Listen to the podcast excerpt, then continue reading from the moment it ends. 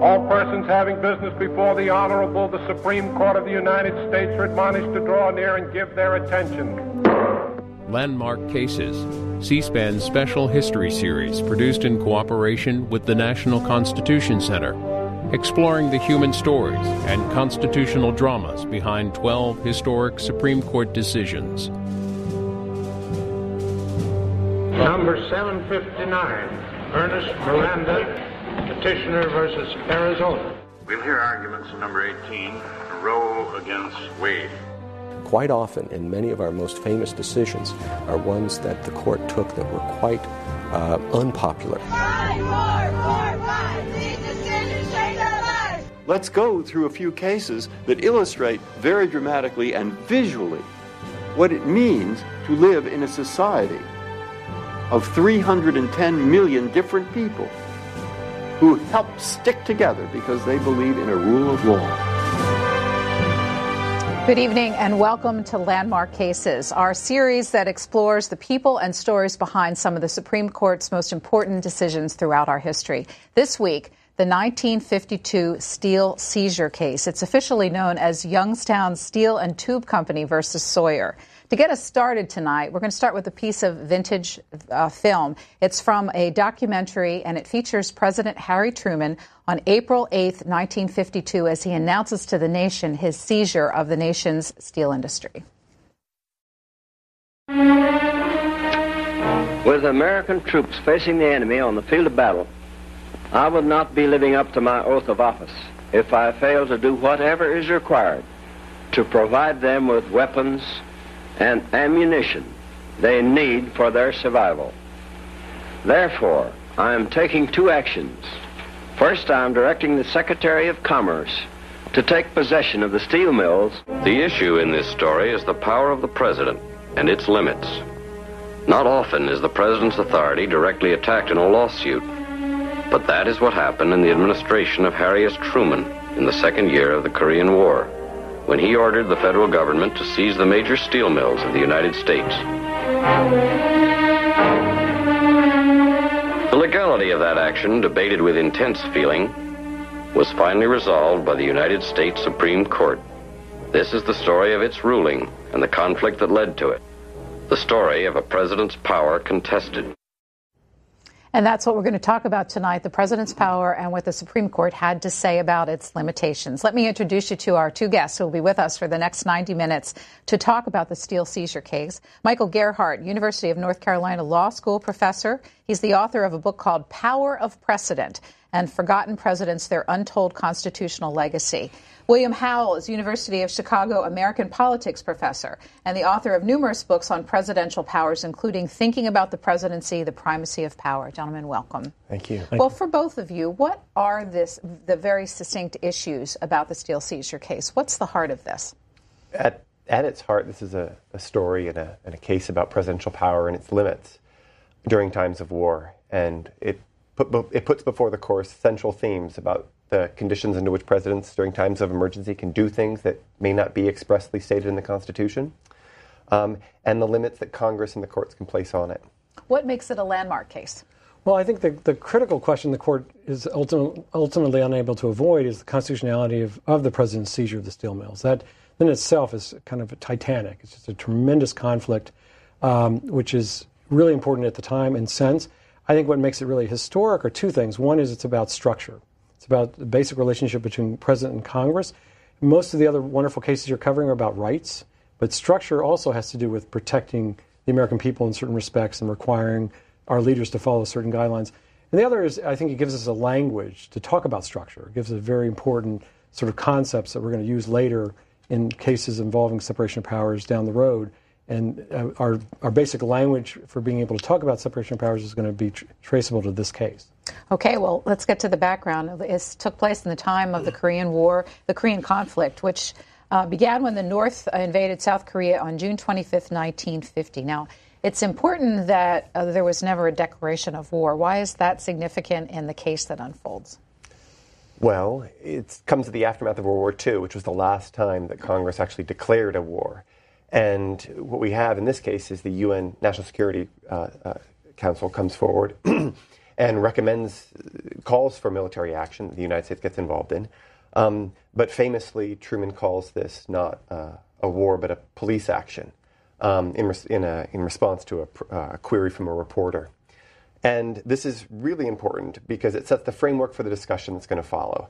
And it opens up lots of opportunities for members of Congress to criticize the president and makes it a harder time for the president to walk this line between, on the one hand, wanting to argue on behalf of deference and um, acquiescence by the adjoining branches of government, while also um, claiming that they shouldn't be interfering or meddling with his constitutional rights to, to wage war, given that he's not calling this a war. So are, uh, there's an important legal distinction, I'm understanding, between a state of war and an emergency situation? Well, there could be. That's one of the issues in this case, is whether this still qualifies as an emergency in the absence of a declaration of war. Uh, and as William points out, one of the, the tricky things here for President Truman is that he's, he's backed into a corner because the more he talks about this as being war, it's going to be less popular for him. I mean, the nation has just come out of a horrible world war. Uh, we're about to enter into what he calls a police action, which is going to cost thousands and thousands of lives. And the more people become aware of that, it's going to be harder for Truman. So Truman has to figure out what am I going to emphasize publicly that's going to allow me to maintain some popularity and power, if, I, if it's based on the popularity, and still get done what I want to get done. Well, what was Harry Truman's situation with the public by this point? It wasn't good by the time the, this court case rolls around.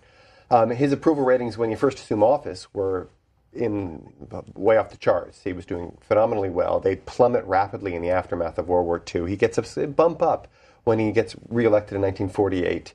Um, but and a, and a slight bump up in the when the war uh, begins up into the mid 40s his approval ratings are. But by the time the Supreme Court case rolls around his approval ratings are in the mid 20s which is a low point in the modern presidency. We don't see those sorts of numbers until the trail the tail end of Bush in his second term. What about uh, also the um, state of the economy at that point? Well it was fragile um, there was it, was it was a lot that was expanding right in the aftermath of World War II. There's a tremendous amount of growth occurring, but one of the themes that we're going to see played out is a concern that the war is going to disrupt this growth and is going to lead to high inflation. And so, at the center of this um, this case are a set of concerns uh, about price controls and wage controls, um, and to ensure that the economy is well functioning, which will matter both to keep the public um, happy with their government and also to um, to ensure that the, the, the economy is funding the war and, and, and, supporting the troops. There may be another thing to keep in mind here uh, is this case is also ultimately about power, um, and so it's really interesting to think about with Harry Truman because by the time this case rolls around, he's a lame duck. He's so unpopular, he can't run again, uh, and yet he's about to do something which is a tremendous exercise of authority.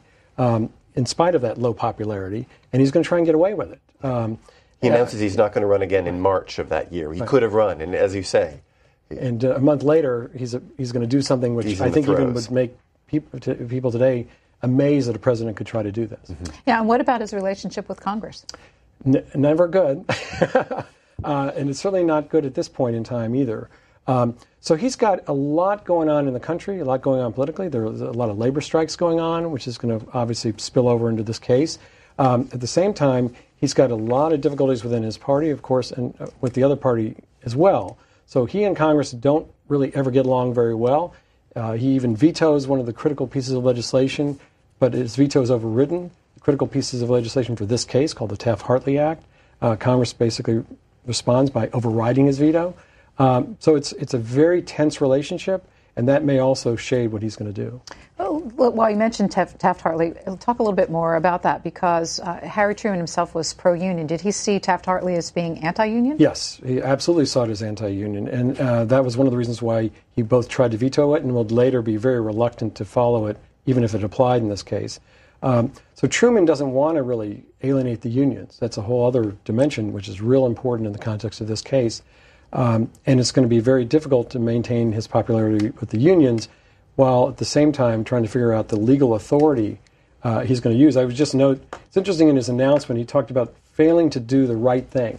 Doesn't really talk about the law at all in that early statement about his authority to do this. He's just trying to do the right thing here. So he's thinking in basic political terms. Yeah, this is an argument in many ways about expediency. It's about maintaining an ongoing war effort, and he's asking Congress to, excuse me, is asking the Supreme Court to step aside and recognize that he and he alone has this obligation. Asking both branches really to step aside so he can do this. Yeah. We have a Facebook comment, and I'll tell uh, you at home in just a minute how you can be involved in this program. Three ways you can do that. But already posting on Facebook, Jesse Kilgore writes, "Look at what he did to the coal unions during this time as well." Some might also be interested in knowing that he wanted to propose rounding up railroad strikers, drafting them into the military, and killing labor leaders who would not run the trains.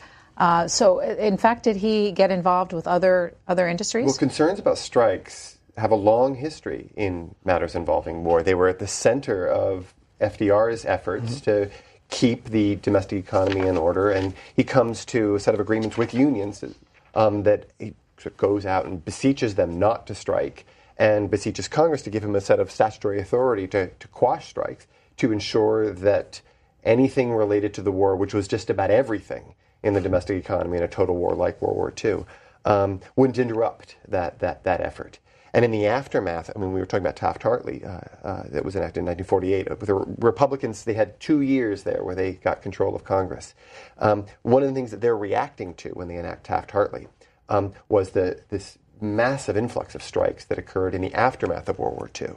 And so um, Tr- when Truman was, was in power. And so he had every reason to, to worry about the, the introduction of strikes and was and the introduc- and the, the ways in which they may interrupt the, the, the and war. I, I, think one thing that's related to that is Roosevelt had a different set of statutory mechanisms available to him, different things he could rely on for authority to, for example, seize control of particular businesses or industries. And then when Truman comes in, he's going to end up with a different set of statutes, uh, more restrictive in a sense than what Roosevelt had to deal with. Well, uh, I mentioned get, you getting involved, and that really makes this program work for us. There's three ways that you can do it. First of all, there's already a conversation underway on Facebook, so find C SPAN on Facebook and you'll see the posting about landmark cases and join the conversation there. You can also tweet us, and we'll mix tweets in throughout the next uh, 90 minutes of our program. And when you do, it's really important for you to use the hashtag landmark cases. That'll allow us to sort through and get your comments to air here.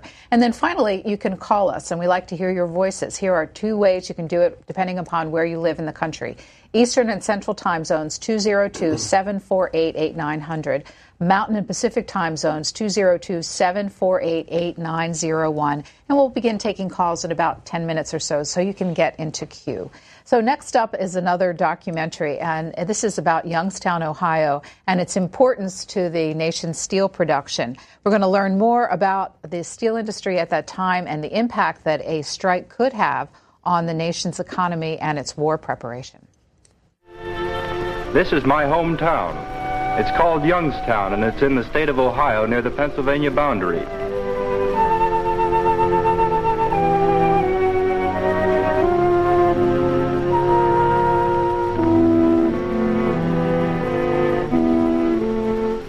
In Youngstown, we make steel. We make steel and talk steel. Look down any street in town, and you'll see the mills at the end of it. There are 25 miles of them along the Mahoning River, and today they're busy day and night. Every eight hours, a shift change. 15,000 men to the shift. The Mahoning Valley, named for the Mahoning River, was pretty amazing. Just one after the other, you would see blast furnaces, and you could see the coking operation. You could see all the other factory buildings, and just it was hard to tell where one began and where the other one ended. The Youngstown Sheet and Tube Company by the 1940s was one of the largest steel companies in the nation and the largest employer in the state of Ohio. According to the 1950 census, there were about, in the Mahoning Valley, about a little over 400,000 people. Of that, 70,000 worked in steel or a related industry. Of that 70,000, 40,000 worked in basic steel production. Certainly, it's important because you need to manufacture munitions and that sort of thing for the proverbial hot war. The Korean War was a hot war, and they needed steel for munitions, tanks, for jeeps, for all of those things that you needed in the Second World War as well. So, if the steel industry went on an uh, an industry wide strike, that was going to be a real problem because it's basic to the things that an Army and Navy need uh, and Air Force need to fight a war. Well, gentlemen, let's set the stage for what happened to actually cause the steel uh, workers to want to go out on strike. What were the conditions? Well, it was the, the view of the laborers that the industry was making it a tremendous amount of money, um, and that money wasn't being directed towards them, and so they were calling for wage increases. And they were making money because of war production. In no small part, I mean, the the, the, the steel industry was operating nearly at capacity at this time, you know, producing a tremendous amount of steel. Um, and so uh, the, the workers thought that they were due um, an increase in wages. Um, but this was at a time when the government was involved in setting wages and in setting prices. And so one of this is going to be a fight between not two parties but three, and the government's going to have a, an important role to play in, in, balancing whether or not and deciding whether or not there ought to be a response, an increase in the price of steel to, to cover the costs associated with a, an increase in wages. There was an institution established called the Wage Stabilization Board. Uh, what was its role in this case? Well, Truman's going to try and use it to his advantage. Right? Truman actually can get gets basically a deal, if, so to speak, in putting forth to the board what the wage demand would have been from the unions. The problem is he can't get the price um, at the level that he wants. Um, it ends up being the the uh, steel companies want something like twelve to thirteen dollars a ton, um, and they can't get anywhere close to that. Um, none of the, the, the price stabilization, uh, uh, they they um, they won't go anywhere near that. So it creates a real problem. You can't get the, the, the companies and the unions, therefore, to arrive at any kind of deal. Uh, you can only get something that looks much more favorable to the union. Uh, and Truman realizes this, um, and it's a problem. You have these two units, the Office of Price Stabilization and the Wage Stabilization Board, and each is charged with a different function. And this was done on purpose, in part to ensure that they wouldn't be working together, because the whole point is to tamp down inflation. They don't want wages to increase and then prices to increase and then wages to right and, and, and it to escalate. Um, but it makes for a mess in trying to handle the negotiations that proceed. So, in the the late months of 1951, this is all really starting to percolate, and Harry Truman, it seems, would have several options to exercise other than seizure. So he could have asked Congress for its endorsement. He could have invoked Taft-Hartley, as I'm understanding you explained. Right. He also could have uh, turned it over, which he did, to this wage stabilization board and lived by what it said.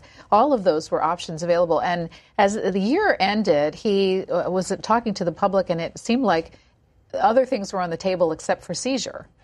For sure. So the union comes out in, on November 1st, 1951, and threatens um, and announces, which they had to do under Taft Hartley, their set of uh, restrictions on the ability of unions to strike, and they have to make announcements when they plan to strike. So they come out on November 1st saying, We're planning to strike. Um, and then and there's on, a cooling off period. And there's a cooling that? off period thereafter, exactly. And then um, December 31st, uh, Truman announces that he's going to go to the Wage Stabilization Board and seek their counsel on, on what the increase in wage ought to be. Um, and the union voluntarily then steps aside and backs off um, uh, and delays the strike, which, uh, which allows for an additional cooling off period, but it's, it gets hot pretty quickly just as soon as the office um, soon as the uh, Wage Stabilization Board comes forward with its recommendation. So then bring us up to date to March and April of that year when this really becomes uh, the decision to, steal, uh, to, to seize the steel uh, mills. What happens that leads, what's the tick-tock? So the tick-tock is that on um, March 20th, the Wage Stabilization Board comes forward and makes a recommendation that includes um, an increase of um, uh, wages at 12 and a half cents that are going to be backdated to January 1st, and then two subsequent two and a half cent increases. Um, and some fringe wage benefits as well that are going to be given. And there's uh, it's predicted the predictions vary, but it looks like it about it's going to cost about 26 cents per worker per hour to the industry. Crucially, there also is then a union shop is recognized by um, the uh, wage stabilization board, and that's a, an important thing the union really cares about. Um, and the uh, management pivots quickly and says, we can't possibly cover this, right? We can't possibly incur these costs without a substantial increase in, in the price, which will allow us to cover these costs. And so what happens? Well, there's negotiations that go back and forth between March 20th and August 8th, and those negotiations. April 8th. Excuse me, April 8th. Yep. Um, and uh, they fail. Right. The, the, the president is intervening, hoping that they'll come to a voluntary agreement between labor and management. Um, they fail, and um, the uh, the the um, on, as we saw, Truman comes out on the 8th of April and mm-hmm. announces that he's going to seize the steel mills. So uh, the tensions are really rising around the country. At uh, April 4th, the, talk, the talks collapse, and it's April 8th that Harry Truman g- goes right. to the public and announces that he's doing this. What do we know uh, from historical records about Truman's advisors? Was he acting on his own accord from a sense of righteousness, or was he getting a lot of advice? He's getting a lot of advice, um, and it's not all uh, uniform. mm. um, and you know, in a sense, there's a lot of lawyers spending a lot of time on this from all sorts of different parts of the administration, Defense Department, Justice Department, the White House, um, and they are looking at every avenue we just talked about, uh, and they're trying to figure out which, if any, of those statutes we just talked about provides a, the means by which the president could then take actual control over the operation of the steel mills. Um, and almost one by one, each of the statutes gets knocked out. Um, Taft Hartley ends up being the one that comes back around the most. Um, um some of the others get dismissed because it, they, they seem to apply much more narrowly to circumstances and involve condemnation and a much more administrative procedure than the president wants to have. And part of the problem with Taft Hartley, besides the fact that the president hates it, um, is he's already used some of these other administrative mechanisms. So that's one thing. He says, look, I've already down the road here on these other mechanisms. The other, uh, as we just pointed out, is the cooling off period actually is extended too far, uh, 99 days. Um, and that's even more than the Taft Hartley Act would have asked for. So he doesn't feel like he can use that either. So, in a way, as time goes on, the negotiations are failing, the legal arguments are, in a sense, are combating against each other, and they're almost knocking each other out. Uh, there also are a set of advisors who are economic, economists as well. The mm-hmm. Council of Economic Advisors is coming in, and they're suggesting to Truman that look, the steel industry can cover these costs; they can absorb these costs. And so he's getting this advice that's telling him that suggests you can you can push through these wages, and you ought to take a harder stance against management than certainly management would like, which is part of then the reason why we they're at loggerheads and we end up having to see the takeover. So the union announces that, that it's going to strike on April 9th, and on April 8th, the night before, Harry Truman goes to address the nation. Let's watch. Plain fact is, though most people don't realize it, the steel industry has never been so profitable as it is today. At least not since the profiteering days of World War I. And yet, in the face of these facts, the steel companies are now saying they ought to have a price increase of $12 a ton, giving them a profit of 26 or $27 a ton. That's about the most outrageous thing I ever heard of. They not only want to raise their prices to cover their any wage increase, they want to double their money on the deal. You may think this steel dispute doesn't affect you. You may think it's just a matter between the government and a few greedy companies, but it isn't. If we granted the outrageous prices the steel industry wants, we would scuttle the whole price control program, and that comes pretty close to home. You're listening to C SPAN's Landmark Cases. We will be back in a moment. For both of you, what are you hearing the president doing in making the case to the public here, and how will it figure into the, the case that we're going to discuss? He's shaming management, right? He's saying these are a bunch of profiteers who are using this dispute as an opportunity to extract um, and to price gouge. And this, in the background, is a war, right? And is this careful line that he's trying to draw? It's it's not really a war; it's police action and yet our troops are fighting and dying on the front lines, and this industry is central to maintaining the war effort. And what is management doing? They're they're they're being unreasonable in their demands. And of course, this is largely a political argument, um, and so there's a bit of a divide here between the legal arguments he's going to have to make and the political argument he's clearly making. Um, he's got to make an argument to the American people, and that means speaking plainly to them. Um, and it's designed, I think, to sort of cast the blame on what's happening, of course, on the management and saying, look, you know, they're they're forcing us into this situation, and there's a crisis in the sense that they've helped um, make worse. And I'm going to, you know, therefore my options for dealing with it are few and far between. It seems as though the steel company lawyers were well prepared for this uh, because Very. they moved quickly. What did they do?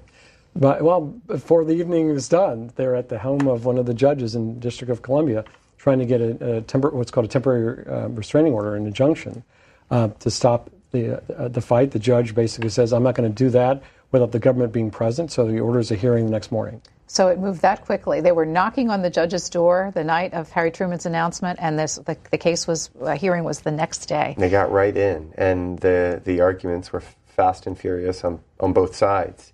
So you have Truman and his lawyers, not Truman, but Truman's lawyers, arguing about the, the, the need for expediency and, and res- restraint on the part of the judiciary so that we can attend to this problem. Um, and the lawyers uh, on uh, management declaring this gross abuse of executive power. We'll learn more about the arguments made at this level of the court and how they impacted the public's perception of the case in just a couple of minutes. But let's start taking some of your phone calls. First up is David, who's watching us in Tulsa. Hi, David, you're on the air. Welcome. Hi. Uh, I'd like to ask the question Did the Cold War motivate Truman in any way uh, in his decision? Uh, and did it have an effect upon the Supreme Court as well? Either of us can take this. I, yes, the, the, Cold War definitely was a factor. One, and let me just mention one aspect of it. Um, this is also um, paralleling the McCarthy era. Um, and so there's a lot of concern about communists infiltrating the government. Uh, a lot of uh, there's a tremendous amount of anti-communism sort of fervor out there, and this is partly also what not has not just gotten America into this military fight, but the president's going to manage that as well. He's going to, and so he's he's clearly concerned with try, trying to stop the spread of communism, but he's also trying to deal with the, the alleged corruption within his own administration. Um, as congressional leaders, uh, some of whom are saying that's a problem you've got. So all of this is stuff he's trying to deal with. Yeah, and the Korean War in many ways was a proxy war with the Soviet Union. You've got the Soviet Union and China in the background, and the Cold War is just beginning. It's the, the former ally of the United States in World War II has become the foe, and this is just now beginning to be worked out. A viewer on Twitter asked about the hot war. Uh, he asks, uh, this is Rod I. Davis, do you think that the war was used as leverage by the steel industry to get what they wanted? The Korean War was the war itself. I mean, the war, they were certainly producing at really high levels no small, no small part because of the war. Um, you don't hear Truman, if anybody was going to make that argument, you would have heard Truman making that argument. You don't see him saying that they're leveraging the war per se to price gouge, but rather they're using this, this showdown, this dispute, this labor dispute as the excuse for doing so. But it's because of, let me just say, because of the war that um, labor thinks that management is making a lot of money, which in some ways is the impetus for, for the demand for higher wages. Patrick is watching us in Mount Kisco, New York. Hi, Patrick, you're on. Oh, hi, good evening. Thank you for taking my call. I just briefly wanted to refer quickly to uh, Korematsu, which was on last week, and as uh, uh, Justice Scalia said, uh, that this something like this could happen again. Uh, and let me just fast forward now to when uh, Ronald Reagan uh, replaced the air traffic controllers with military controllers because they went uh, out on strike, uh, albeit the uh, air traffic controllers, I believe, were federal employees. Uh, my question now is with the passage of the War Powers Act and even further the Patriot Act, do you see uh, any problem or any issues with uh, an exec? An executive order now by the president to do something similar, uh, like is like happened in Youngstown? Well, that's a, that's an interesting question. Um, with regard to the War Powers Resolution, um, presidents generally ignore it. Uh, they don't they don't abide by it at all, except maybe to pay lip service to it. But otherwise, it doesn't really make much of an effect on what they do. Um, and in terms of whether or not a president could do something this um, let's let's call it extreme, um, I think it depends on context. Um, the other thing to note about this particular case, I think, is the extent to which the president's actions turn out to be unpopular. If the president were to do something and it were would be popular, it's a different dynamic. Um, and I think with with, with Truman, uh, his his as we pointed out at the beginning, his popularity is plummeting through through this, um, uh, and that is, I think, I, I think we've got to at least acknowledge that as one of the arguable constraints on what's happening. The political economy, too, about how we go to war has also changed in really important ways. So the steel industry is has a, a measure of in, independence, and that that the the military industrialized sector of today does not. There's a much level, much more um, regimented between the relationships between the defense industry and the production of munitions today than there were 50, 60 years ago. And I think that plays an important role as well. We should say there's plenty of disputes, contemporary disputes, about how presidents use their war powers at home, and we haven't been talking about the nationalization of any industry throughout these disputes. Ed is in Danbury, Connecticut, and you're on. Hi, Ed. Hi. Um, uh, Truman lost the case, but the steel was produced. So, how did that come about? And uh, did the case have maybe an indirect effect, uh, even though he lost either through industry, uh, unions, or the public? Well, I'm going to ask you not to get too far ahead because we want to tell the story about how they lost. But uh, anything for that caller at this point in time?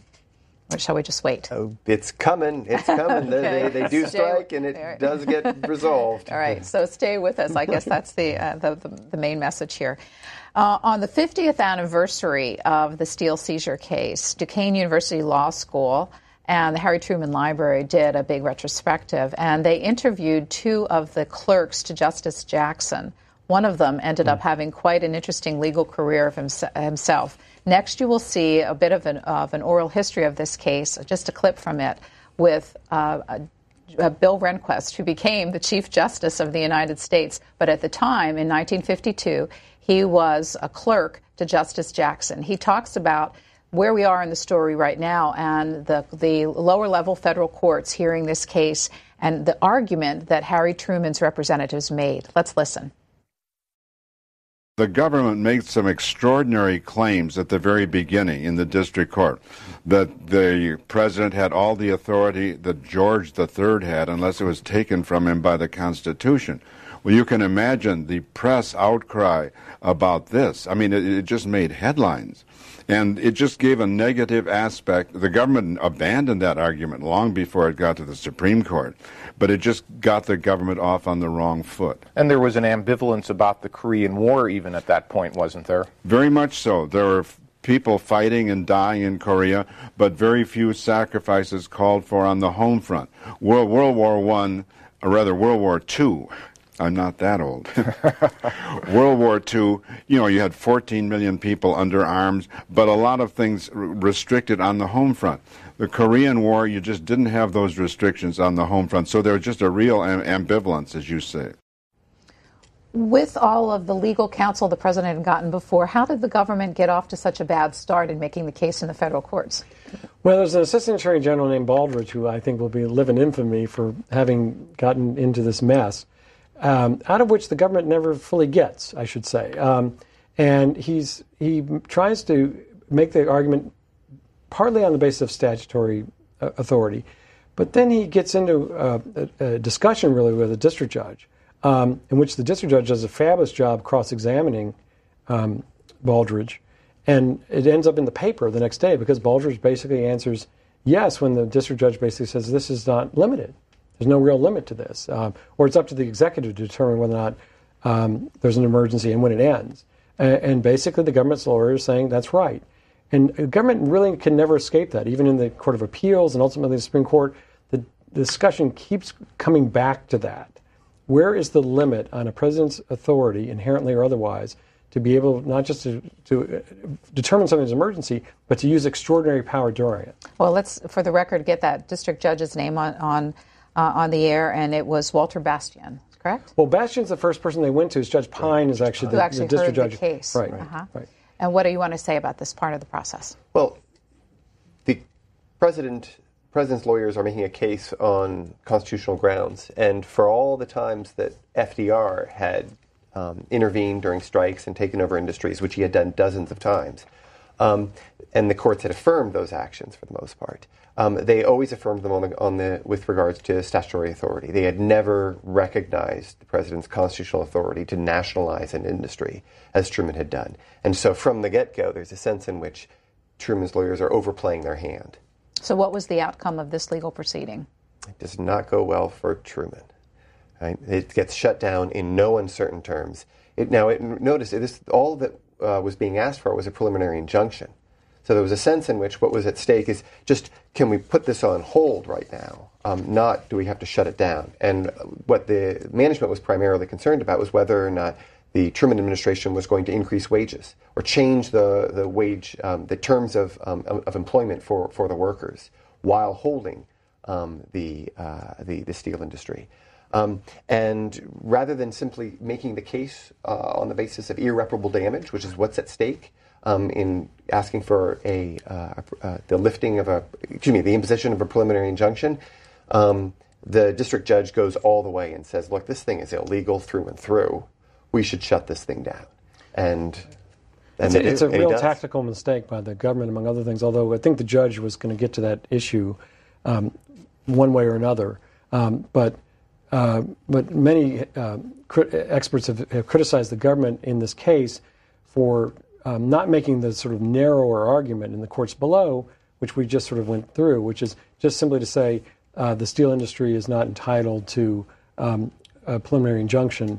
Uh, that doesn't require getting into the constitutionality of the government's, uh, the president's action. So, uh, what happened next legally? How did it get from this level to the Supreme Court? It gets there fast, um, and that's another aspect of this case. It ends up in front of the uh, U.S. Court of Appeals for District of Columbia. They end up staying at uh, the judge's order, uh, but then expediting the case along till it gets to the United States Supreme Court. So it's there in very short order, um, faster than the typical case. In fact, Chief Justice Rehnquist was a law clerk uh, for Justice Jackson, as has been mentioned. He and his fellow clerks went over and heard the D- District of Columbia argument, having a feeling this case might be coming to them at some point.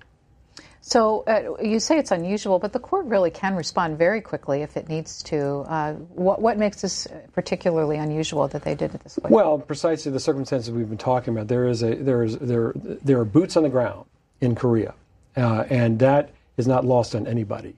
Uh, plus, the steel industry is real concerned about losing control over its its business, and so there, no matter which way you look, everybody wants this done yesterday. Mm-hmm. And while it's happening, the steel is continuing to be produced because there's an injunction, and so nothing has happened to production during this. It's continuing to be produced, but the whole argument, what adds to this urgency with the war being in the background, the whole argument is that we cannot stand for uh, an interruption of the flow of steel because it's going to lead to uh, an inability to produce the tanks and the munitions and the planes that are needed to wage the war. The war is very much in the background here. Pat is watching in Milton, Washington. Your question. Hey, Pat. Oh, I'm sorry. Yes. You have a question for us? Yeah, yes. Uh, I know that Harry Truman was not a college educated president. I think he was the only one. I think. And Lincoln, too. But, was, he certainly was not an attorney. But did this have any impact on his his uh, thinking or I don't know. I, I don't mean to sound snobbery because I admire the man. uh, I'm an old lady, and I was he was president when I was, you know, and I think he was a pretty good guy. But uh, I understand he was not a college educated man, and okay. I wondered. Does, does this have any impact? Sure. Thank you for asking questions. It's a fair question, I, although I, I'm not sure it does ultimately have much impact. We've we've got a number of presidents who didn't have formal education uh, who are sharp uh, people. And I think President Truman was perfectly sharp, uh, um, an intelligent guy. Um, and this is, um, I don't think this happens because he doesn't understand the issues uh, or he's not sophisticated. I think he, this turns out to be a, a, quandary for him and ultimately a failure for him to, because he does fervently believe he's right. That's what he said in the, in the television address. He believes he's right. And so a president, no matter the level of education, might well believe that. And he's engaging this in very pragmatic terms. I mean, he's aligned with labor. He's concerned about an ongoing war that he's trying to manage.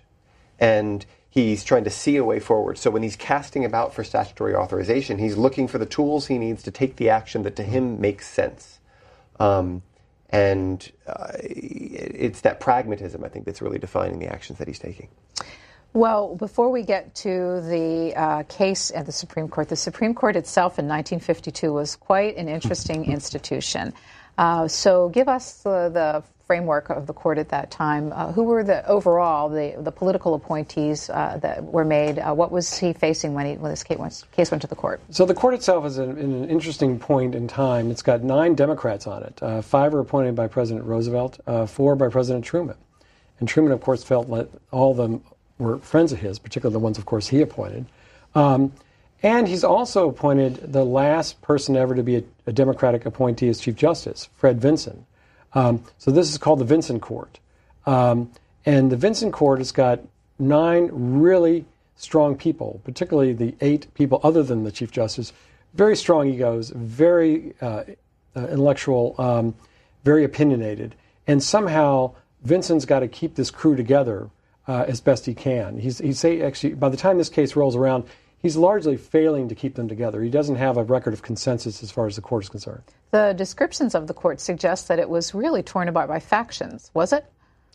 Well, it, it certainly was, as was the Democratic Party. I mean, the Democratic Party was riven in ways then in ways the Democratic Party was not today. So there are Southern conservative Democrats in the Democratic Party, just the Northern liberals, um, and many of these people were appointed um, with under under FDR with an eye towards their support for New Deal legislation.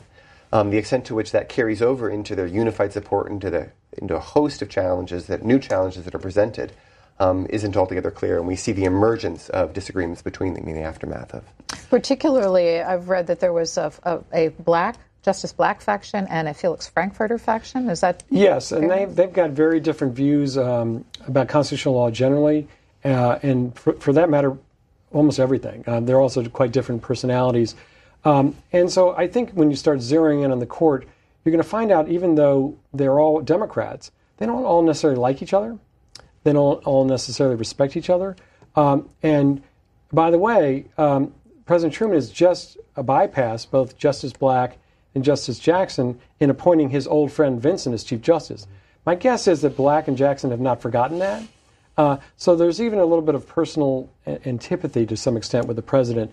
So there's there's politics here. Um, there's also the fact that all these justices, we just point out, they were appointed because of their support for the New Deal.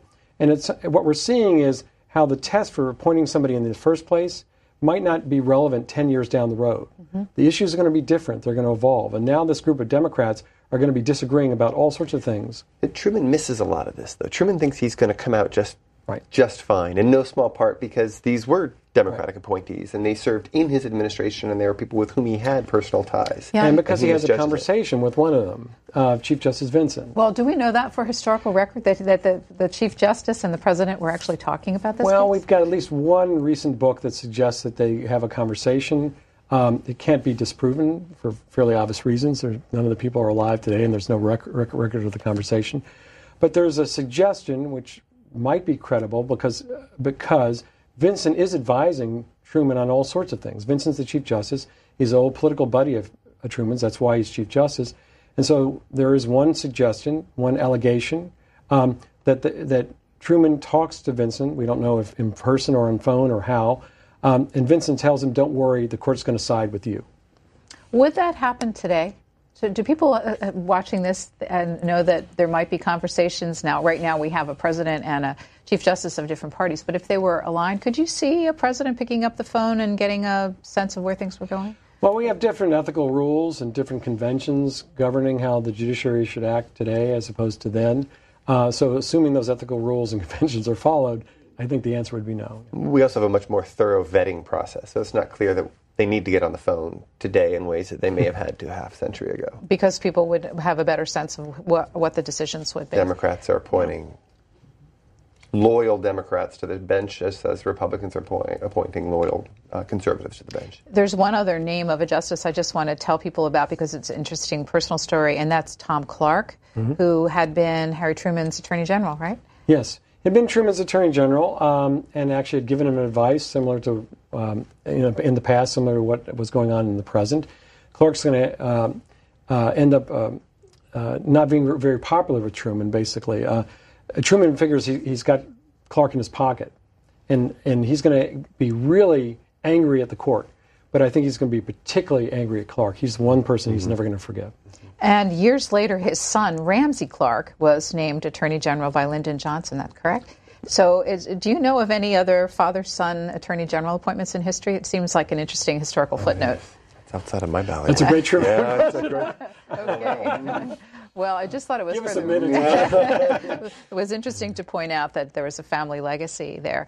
So uh, we are going to learn a little bit more about this, but I want to take some more calls because we've got more people lined up. Uh, next is Chris watching us in Brooklyn. You're on the air.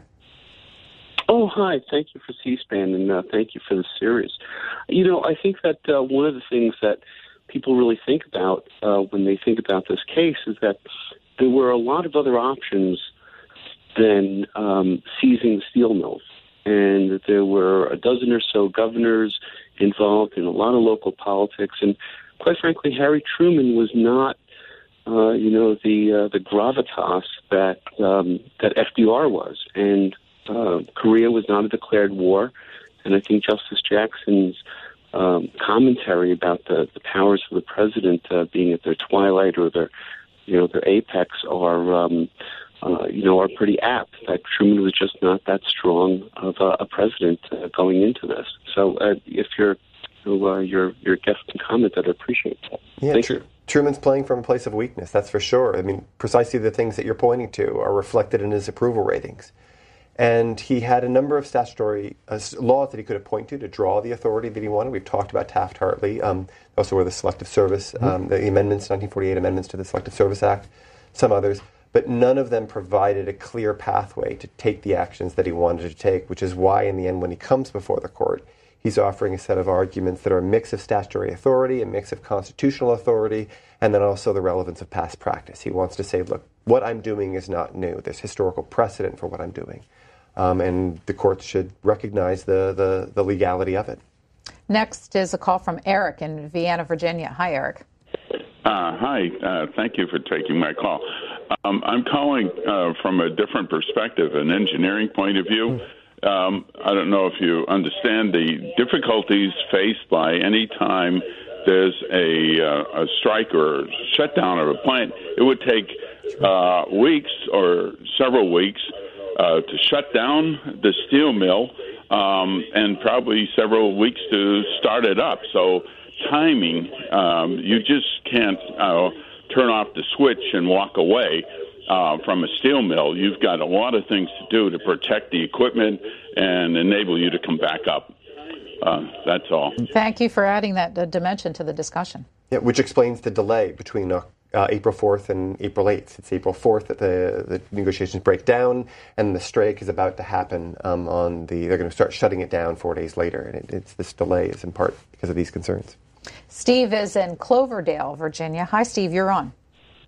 Hey, thank you all so much for taking my call. I, I was just wondering about the same time the United Nations is kind of a new. Uh, I was wondering if it was a new body, and that if we had uh, outside the United States interest that was uh, maybe influencing the decisions of not just Truman but the the government, and and how that may have played a role. Like Dag Hammarskjöld was uh, doing things as the Secretary General in the um, Congo, and it's kind of colonial uh, rule and things in England were kind of falling apart, and um, you know, his history was progressing, and they were losing their power. It was kind of just a, a grab from um, the the U.S. and the industry and things, and just kind of like a glass grasp that maybe the government was just used by business to.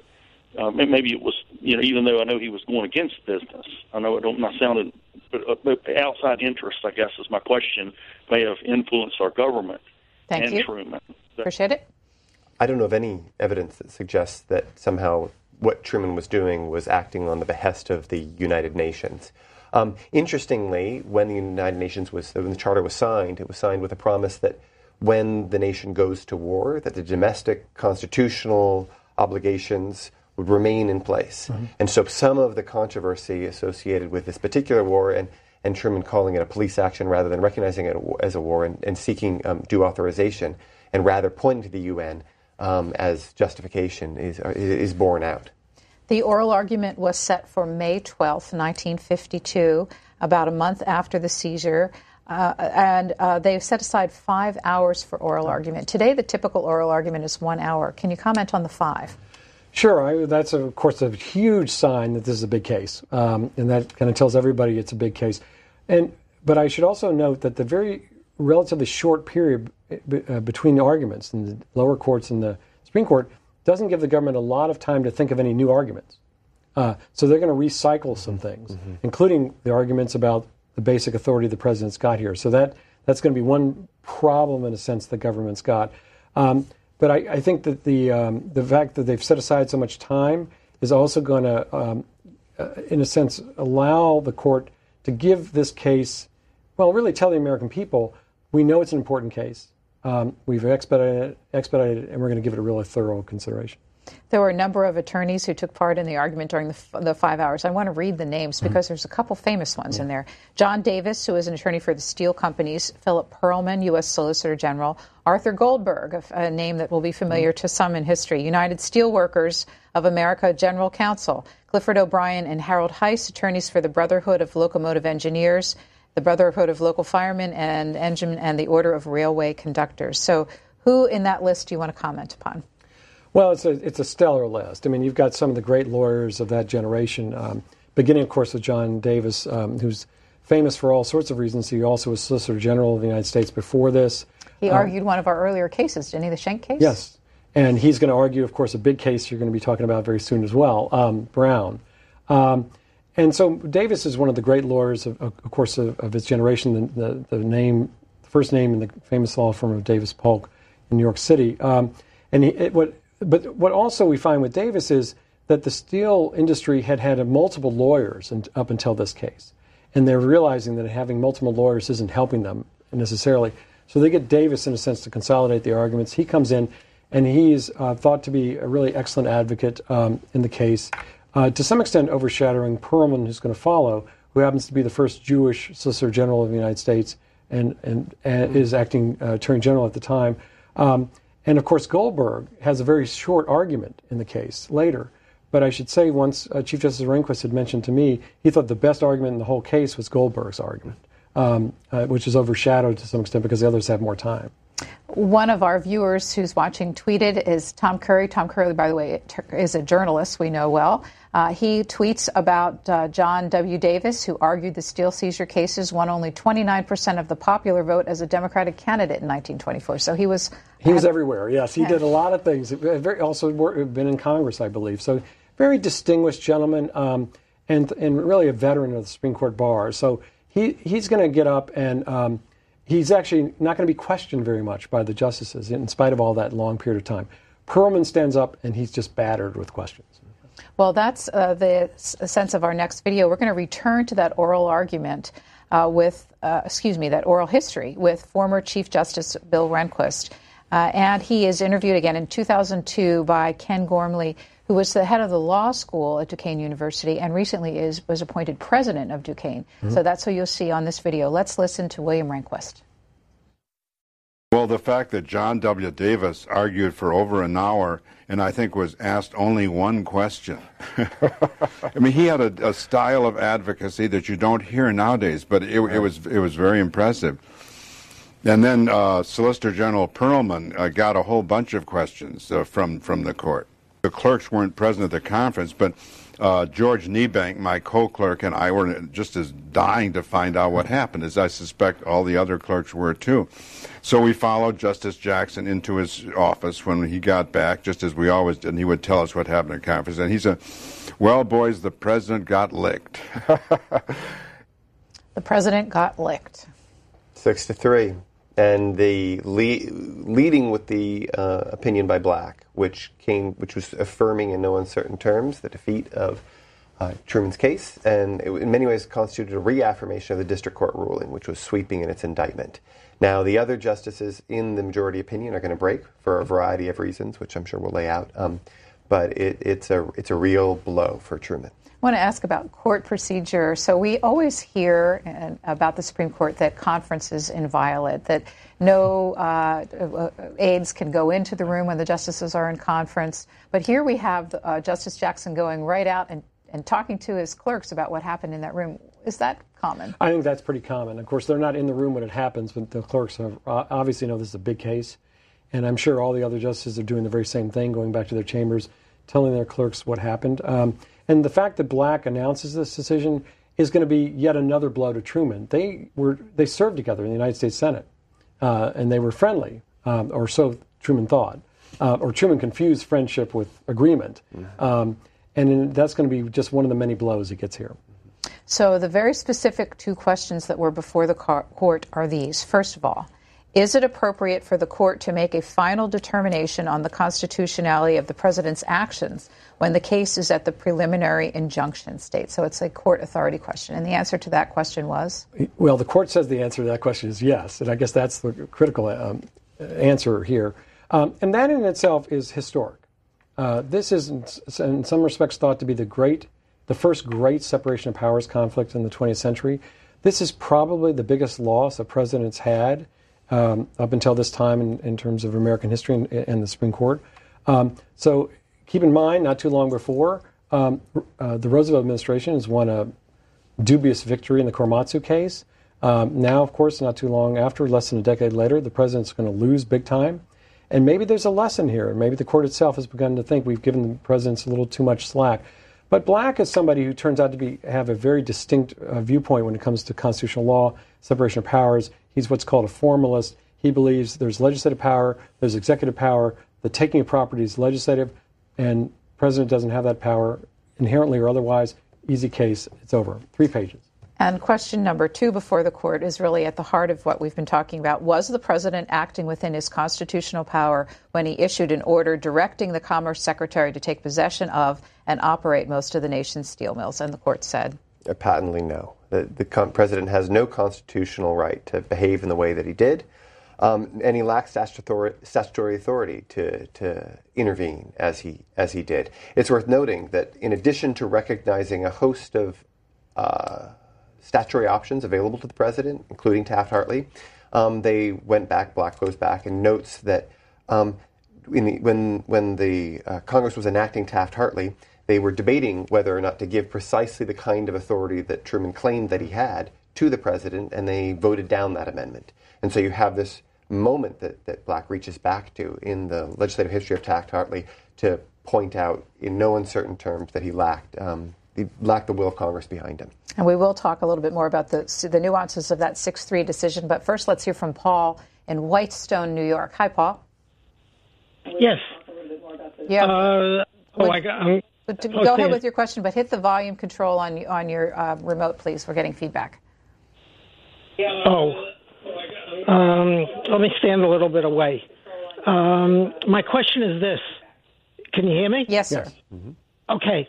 Uh, how did the steel company management get away with uh, claiming that uh, they couldn't afford to give the uh, steel workers a raise?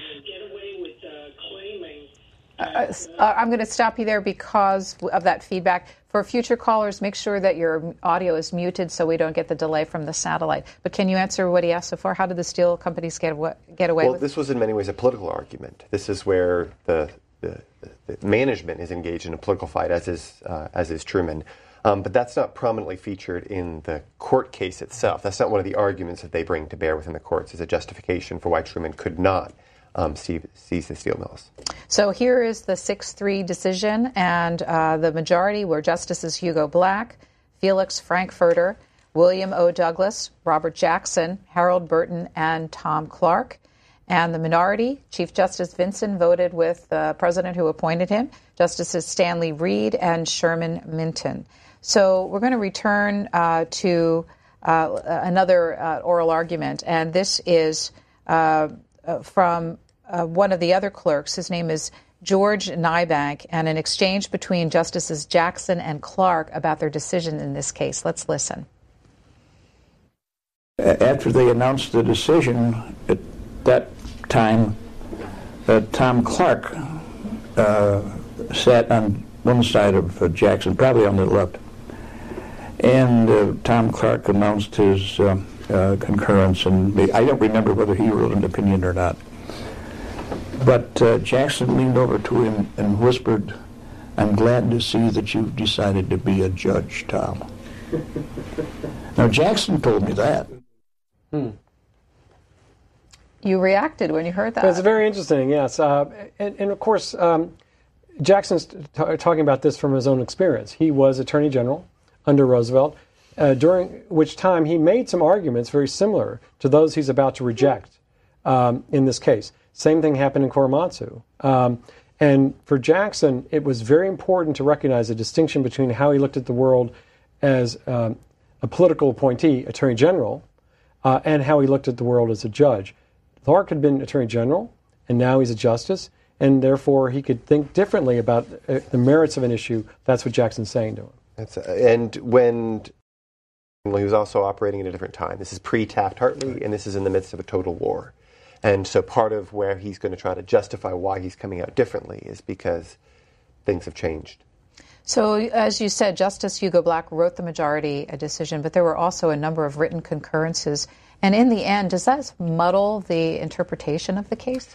It ends up not muddling it too much uh, because there's one concurrence, of course, that's going to stand out. It will be the concurrence of Robert Jackson. Um, Jackson uh, does not serve on the court very long, uh, only uh, unfortunately dies in the early 50s. Um, um, but one of the great distinctions he's going to have in the short time he spends on the court is he's thought to be the greatest writer, perhaps, that the court has ever seen.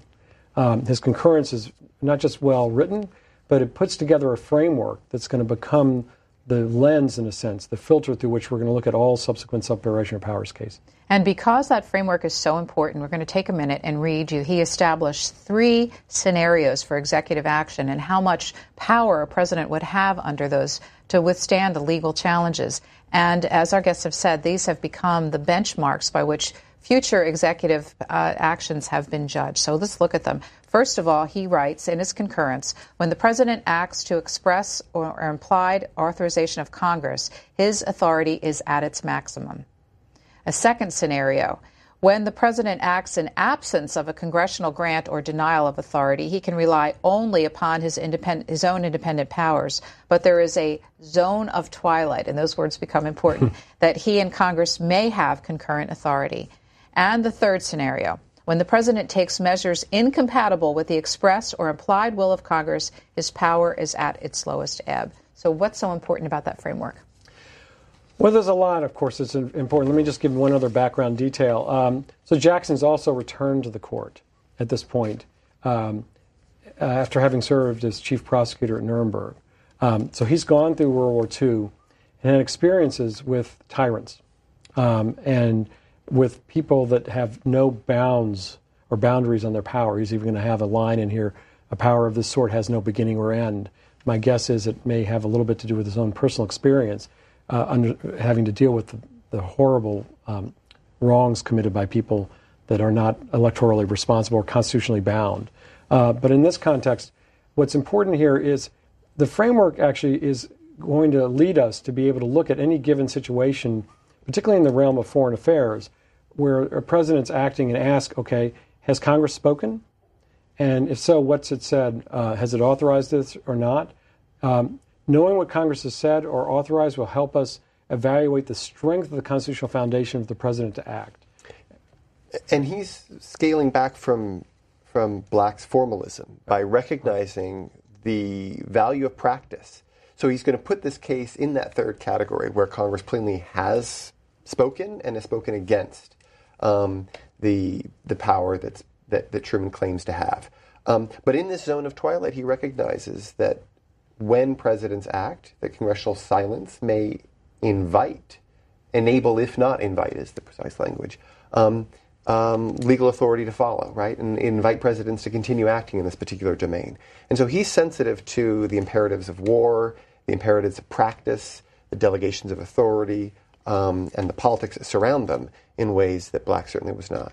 Virtually every justice is, is going to agree, with the exclusion of Harry, uh, Hugo Black, that historical practice has some relevance here. That's, that's significant, and it gives rise to a methodology which Jackson sort of exemplifies in his concurrence, which we call functionalism or balancing. Um, and that's, so that's what you're seeing in the, in the Jackson opinion. So we talked about this earlier, but now it's at the time where it is most relevant. Joshua Mansky asks us if Congress had declared war, would President Truman have had the legal authority to seize the steel mills? It's not clear that it would follow, that the declaration would give the authority. Nonetheless, you see these justices um, looking critically and skeptically upon Truman's claims that one, that there really was, there would be an emergency, if the production of steel halted, that that would interrupt in an important way the ability of the nation to continue the coordination of the war effort.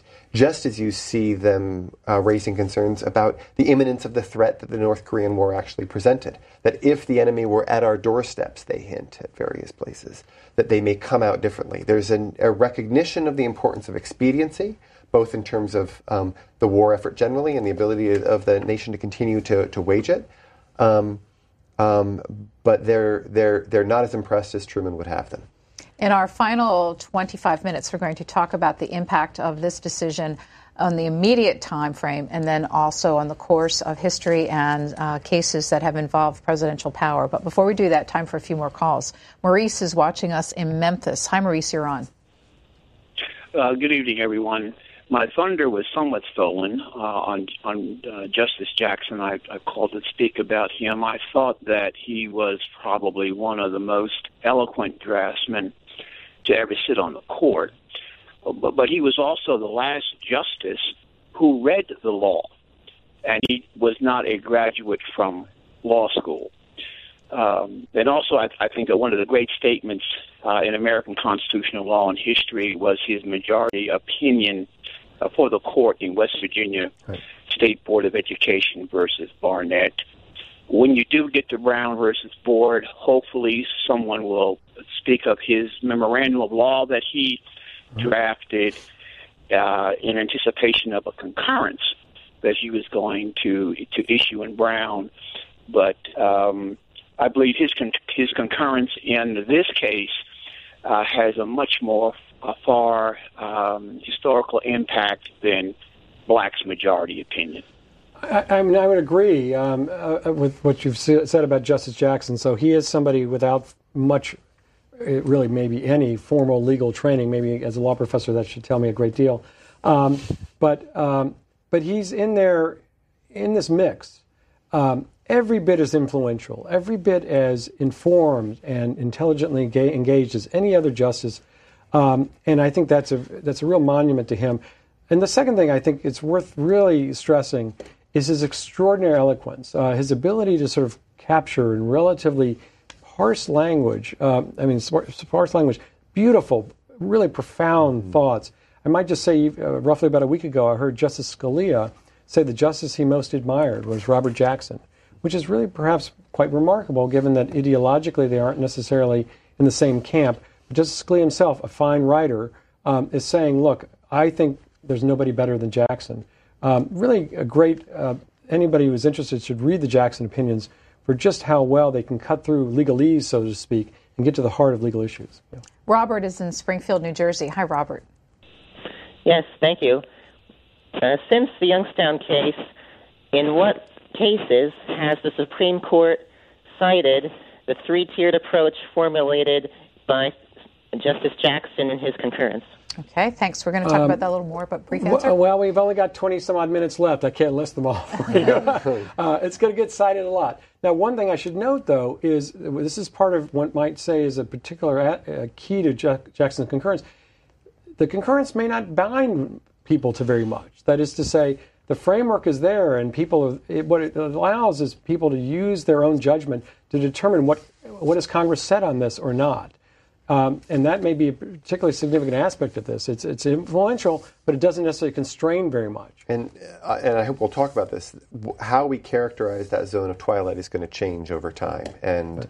um, the president's ability to exercise authority and count on judicial backing is going to become more capacious than maybe even Jackson would have. Zone of twilight gives you a lot of latitude, doesn't it? It does. It gives you a lot of latitude. But the other thing, not to lose sight of here, is the framework really is expecting or depending on Congress to use some of its judgment and authority. It's relying heavily on Congress to. Um, yes. Yeah. Yes. And the, one of the things that the court is saying here is that we won't step in and do for you that which you won't do for yourself. We will, we will reliably come down when. Right. Another Robert, this one in Chappaqua, New York. Hi, Robert. Hi. Um, my recollection is that um, the government took over the railroads during World War One. Uh, what is the, the, the difference between what occurred then and the decision that was made in, with the Youngstown case? Well, it's a very different war. This is a big part of it. I mean, one of the interesting and important cases to come out of the seizures that occur in World War II also is the claiming of Montgomery Ward. Um, there, it isn't just about railroads, but there's a claim that in total war, where every dimension of the economy is implicated in the war effort, that the case that that we need an uninterrupted flow of economic mm-hmm. production, um, he's able to make. The FDR is able to make again in ways that that, that Truman falters in his limited, constrained police action whole different set of statutes are operating uh, in, a, in, a, declaration of war which is pertinent in the sense that it, it reflects what we just said, which is full engagement with the war effort. So, with the 6 3 decision, the steel mills will return to their, their private owners. Harry Truman addressed the nation once again on this about a week after the Supreme Court decision. You're going to see that next. Uh, but you're also going to hear from Ohio Senator Robert Taft, who was the Taft and Taft Hartley. So let's watch. Uh, Mr. Truman has refused to use the legislative means given him by Congress to deal with the strike. For some reason, the president doesn't want to use the law. There isn't any reason why he shouldn't. It could be used quickly. I do not recommend that the Congress adopt the Taft-Hartley approach. I think it would be unwise, unfair, and quite possibly ineffective. The issue is squarely up to you gentlemen of the Congress. I hope the Congress will meet it by enacting fair and effective legislation. That was June 10th, 1952. So, what, what's your reaction to what you just heard there? Well, there, of course, is the basic political disagreement that the two men have, uh, but it's also a radical constitutional difference. Um, I think Taft Hartley uh, would have to be twisted to some extent to really apply to this particular circumstance. It could, but it, it, it, uh, it wasn't clear that it applied to strikes. Um, like uh, labor labor strikes at all. Um, I, I, should say strikes, particularly of an industry like this. Mm-hmm. Um, but but maybe more importantly, I think what Truman's saying is um, this Taft Hartley would, would, have constrained him so much. Um, uh, not just the showing it would have made, the temper, the the reduced amount of time for uh, cooling off, um, those sorts of things. And what Truman was looking for was a statute that would have given him a lot more authority to the executive than Taft Hartley did. Mm-hmm. It would just Taft Hartley's just buying him 80 days. That's it, and he got 80 days from the from the unions, uh, voluntarily giving it up. Yes, but after the Supreme Court decision, the steelworkers did go out on strike. Promptly. And uh, w- putting a stop to production in time of war. In our next video, we're going to watch some of the impact of that. The 1952 steel strike in Youngstown was actually part of nationwide labor stoppage. The companies that operated plants in Youngstown, such as Youngstown Sheet and Tube, uh, Republic Steel, and U.S. Steel, also had plants in a number of other locations. So, from the East Coast through the industrial Midwest, uh, all would have stopped work at the same time as those in Youngstown. So, here we see picketers, uh, members of a local union, uh, 2163, which represented workers in the hot end of Youngstown Sheet and Tube's Campbell Works, and they're playing cards. So, picketing duty for active union members was an important feature of lengthy strikes, not necessarily in order to prevent replacement workers from entering the plant, because the steel companies did not attempt to operate their plants uh, during strikes during this period, but as an expression of union solidarity to show their support for the decisions that had been taken by the leadership that resulted in work stoppages of considerable length. The steelworkers strike of 1952 included over 500,000 members who were out for more than seven weeks. This represented the longest and costliest strike in collective bargaining in the steel industry up until that time. So, what was the impact and how was it resolved?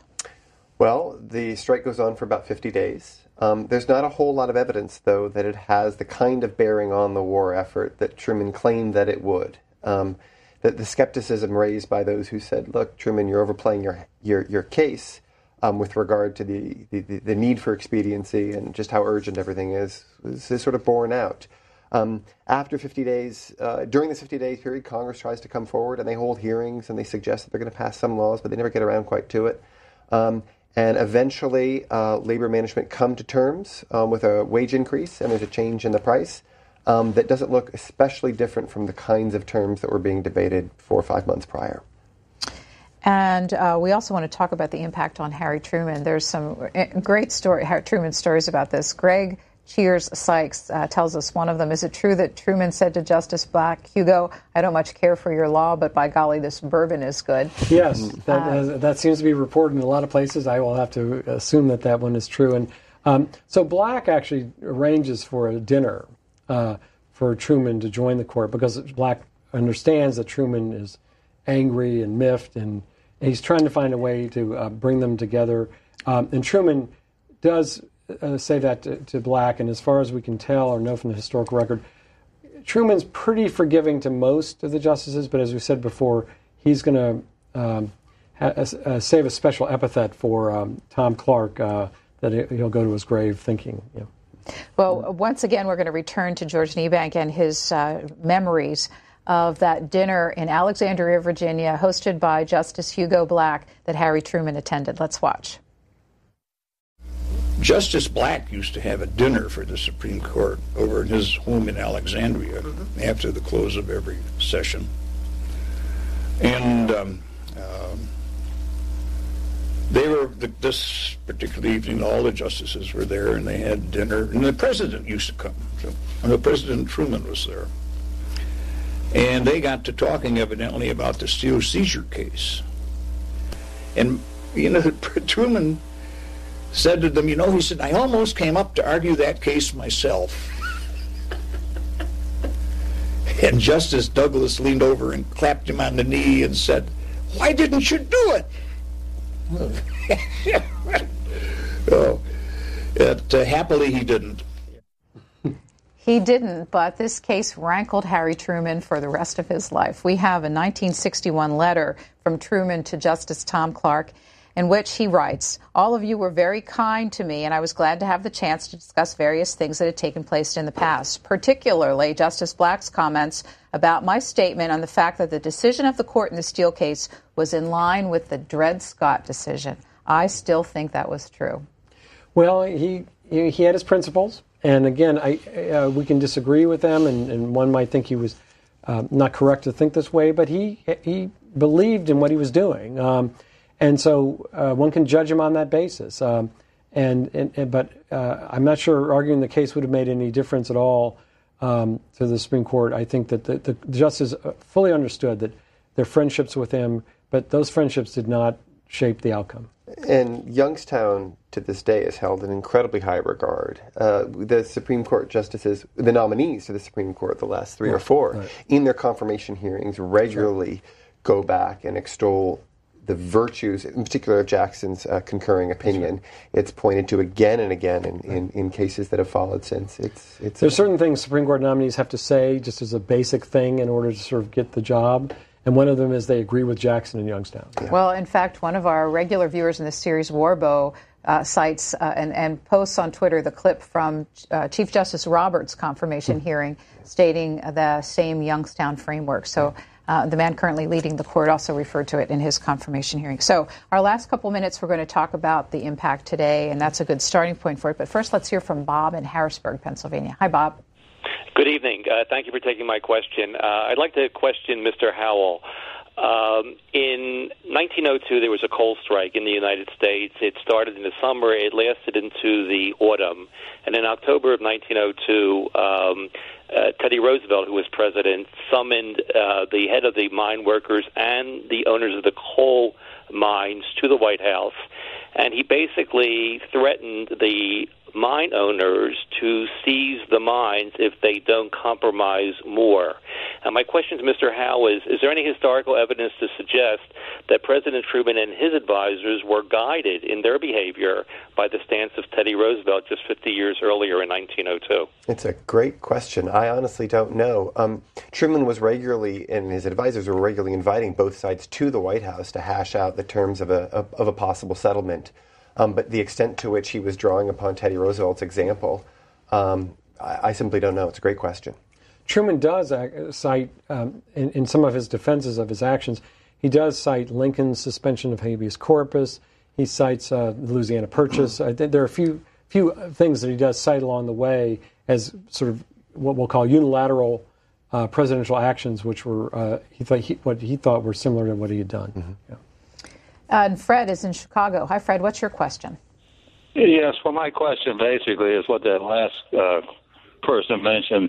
Um, if you if, if you would speak to the concurring opinion by uh, Justice uh, Frankfurter, who goes into the history of executives taking over various industries. For instance, during Lincoln's administration, uh, Lincoln uh, Lincoln's office took over all the telegraph company lines uh, emanating out of Washington D.C. to other parts of the country.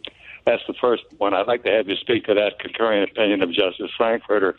And two, how many of the justices in 1951 or whatever this case came down were appointed by Republicans? Were they all reported? Were, were they were they all appointed by Democrats, i.e., Frank Roosevelt and Harry Truman? The, yes to the latter question, and just in terms of the Frankfurter concurrence, it's a famous concurrence as well. So keep one thing to note at the outset is um, besides Black, everybody else is going to agree that historical practice has some relevance. And what Frankfurter is going to say is he thinks that uh, the principal way in which historical uh, practice will have relevance if there if there's an on, long-standing unbroken tradition or practice of doing something and in, his view there, there there was not a long-standing unbroken practice of presidents doing this kind of thing and you have in the meantime the Congress intervening. So you have very different wars that are pointed to by the Truman administration. Again, the statutory landscape changing in the aftermath of World War II. So uh, we've talked about this as a, as a presidential power and separation of powers case. Uh, one conservative blog that I was reading about this suggested that the fragmented opinions have left government seizure of private property vulnerable legally. Well, I, mean, I, I don't know about that. I, I, I think that this is um, uh, I, this is so contextual. I mean, this depends so much on what we've just been saying the the the, the, statu- the network of statutes that applied then and the circumstances the president faced. Um, the, the, takings clause typically deals with condemnation, and that's a whole separate body of law. Uh, but the president didn't. President explicitly rejected condemnation as an alternative in this situation. You mentioned that the citations of this case and, and uh, subsequent opinions are too numerous for us to mention. We picked a couple just so folks can see some of the very, very recognizable cases where uh, the uh, Youngstown uh, steel seizure case has been cited. They include United States versus Nixon in 1974, which was, of course, about uh, President Nixon's executive power. In 1997, it was cited in the Clinton v. Jones case before the Supreme Court. In 2004, Hamdi versus Rumsfeld also cited the decision in this case and, uh, and, actually the concurring opinion, I believe Jackson's concurring opinion. And in 2014, NLRB, the National Labor Relations Board versus Canning, which was a recess appointments case. Um, I want to show one more piece of video and then we'll kind of wrap this all up. We, have been talking about the, the the fight between Congress and the president on who has authority. So let's bring that to the modern age. Uh, we had the opportunity to interview key members of Congress and the judiciary committees uh, for this series. Next, you'll see Senator Leahy and Representative Goodlatte on the use of executive power by presidents. Let's watch. Any president has used executive power. Uh, the easy answer is if Congress doesn't like it, pass a law. I'd like to see the court step up more uh, and make decisions like that when the Congress or the private sector challenges the power of the executive branch. We have a president today who came to the Congress, as presidents do, with his long list of things. Every president does that. Uh, that they would like the Congress to enact, change different policies. But he did something different that I'd never seen before. At the end of that, he said, And if you don't do it, I will. Gentlemen, comments from both of you? Well, I think, again, Jackson's concurrence is putting Congress on notice to say that, look, we will most reliably stand with you when you speak clearly about what the appropriate boundaries are of executive authority. Um, and when you don't speak, and when there is an unbroken chain of historical precedent, which is going to come back in subsequent court cases, there's room for presidents to maneuver, and presidents certainly have. So this case is sometimes recognized, often recognized as a, a, a, moment when the judiciary stepped in and checked a wartime president. And in that sense, it appears to be um, big and important. But it also, what the primary way in which it, it tends to be invoked is again by reference to a framework, a framework, a way of thinking. And when you think about the president's ability to exercise power and exercise unilateral powers by reference to a will of Congress, that is incredibly nebulous, that's very hard to navigate. You can find presidents can find lots of opportunities to act. It's also been cited. You you gave a string of opinions in which it was cited, um, and the court went on to sort of rule against the executive. But there are other cases in which the court has cited it and, and actually upheld what the executive has done.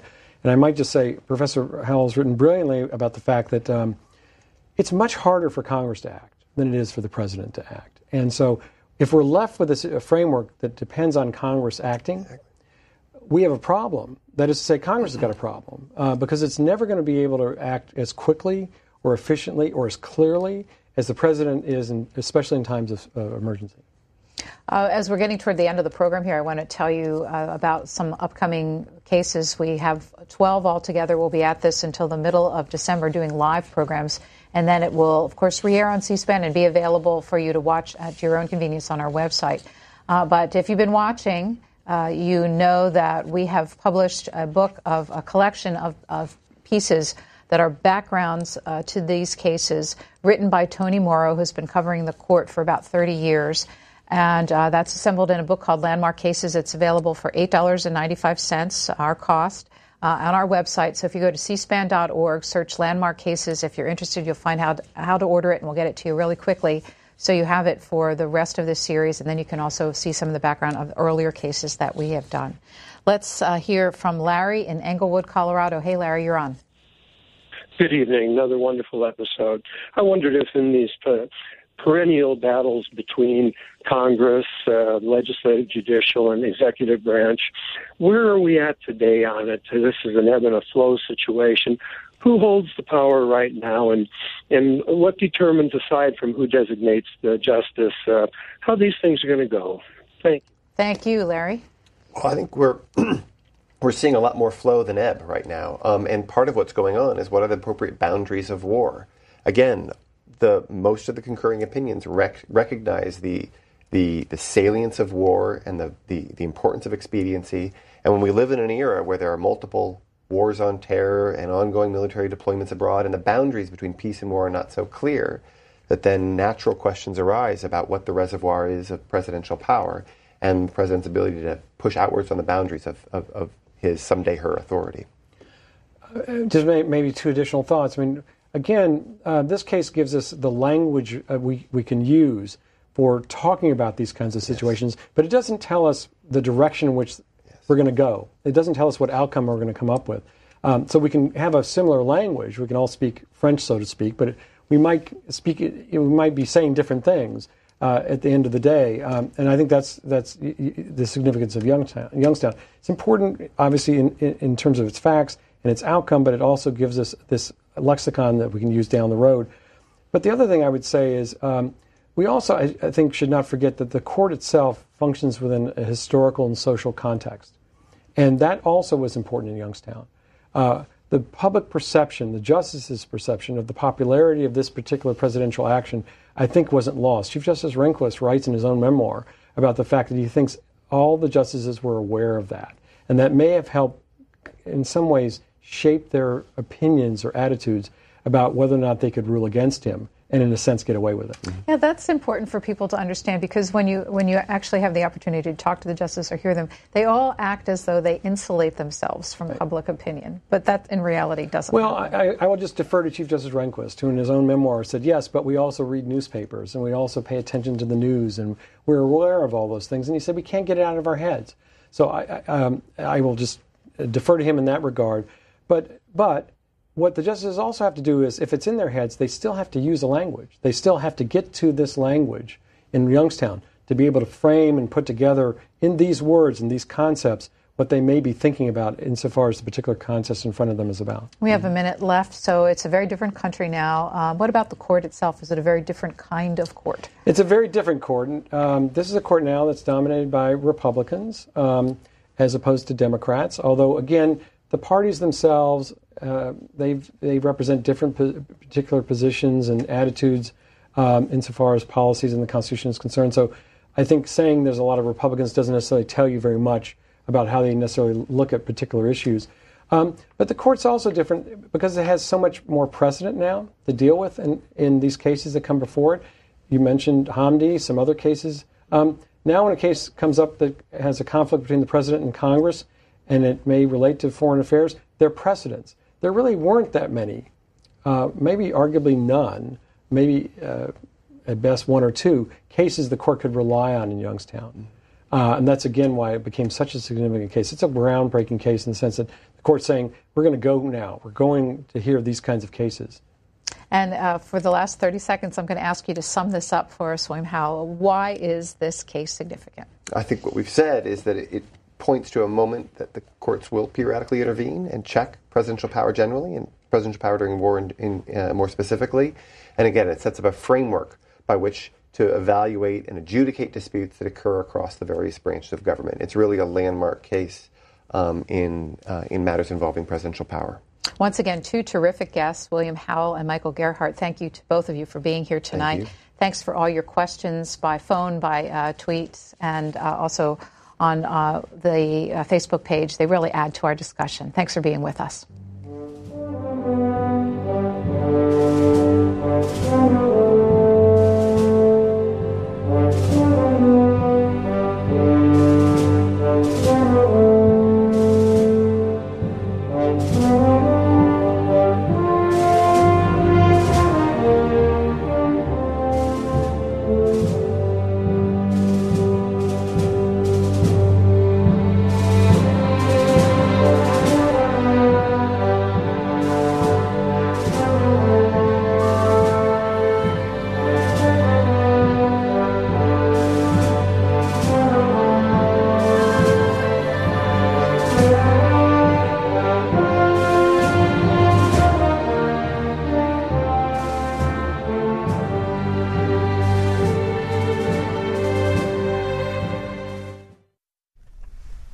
Series continues next Monday with the Supreme Court's 1954 decision in Brown v. Board of Education. In that case, the justices struck down the doctrine of separate but equal established by the earlier Supreme Court case, Plessy v. Ferguson. In Brown, the court ruled racial segregation in public schools is inherently unequal and unconstitutional based on the Equal Protection Clause of the 14th Amendment. Find out more next Monday live at 9 p.m. Eastern on C SPAN, C SPAN 3, and C SPAN Radio. You can also learn more about C SPAN's Landmark Cases series online by going to cspan.org slash landmark cases. And from the website, you can order C SPAN's Landmark Cases book, featuring background, highlights, and the legal impact of each case, written by veteran Supreme Court journalist Tony Mauro and published by C SPAN in cooperation with CQ Press. Landmark Cases is available for $8.95 plus shipping.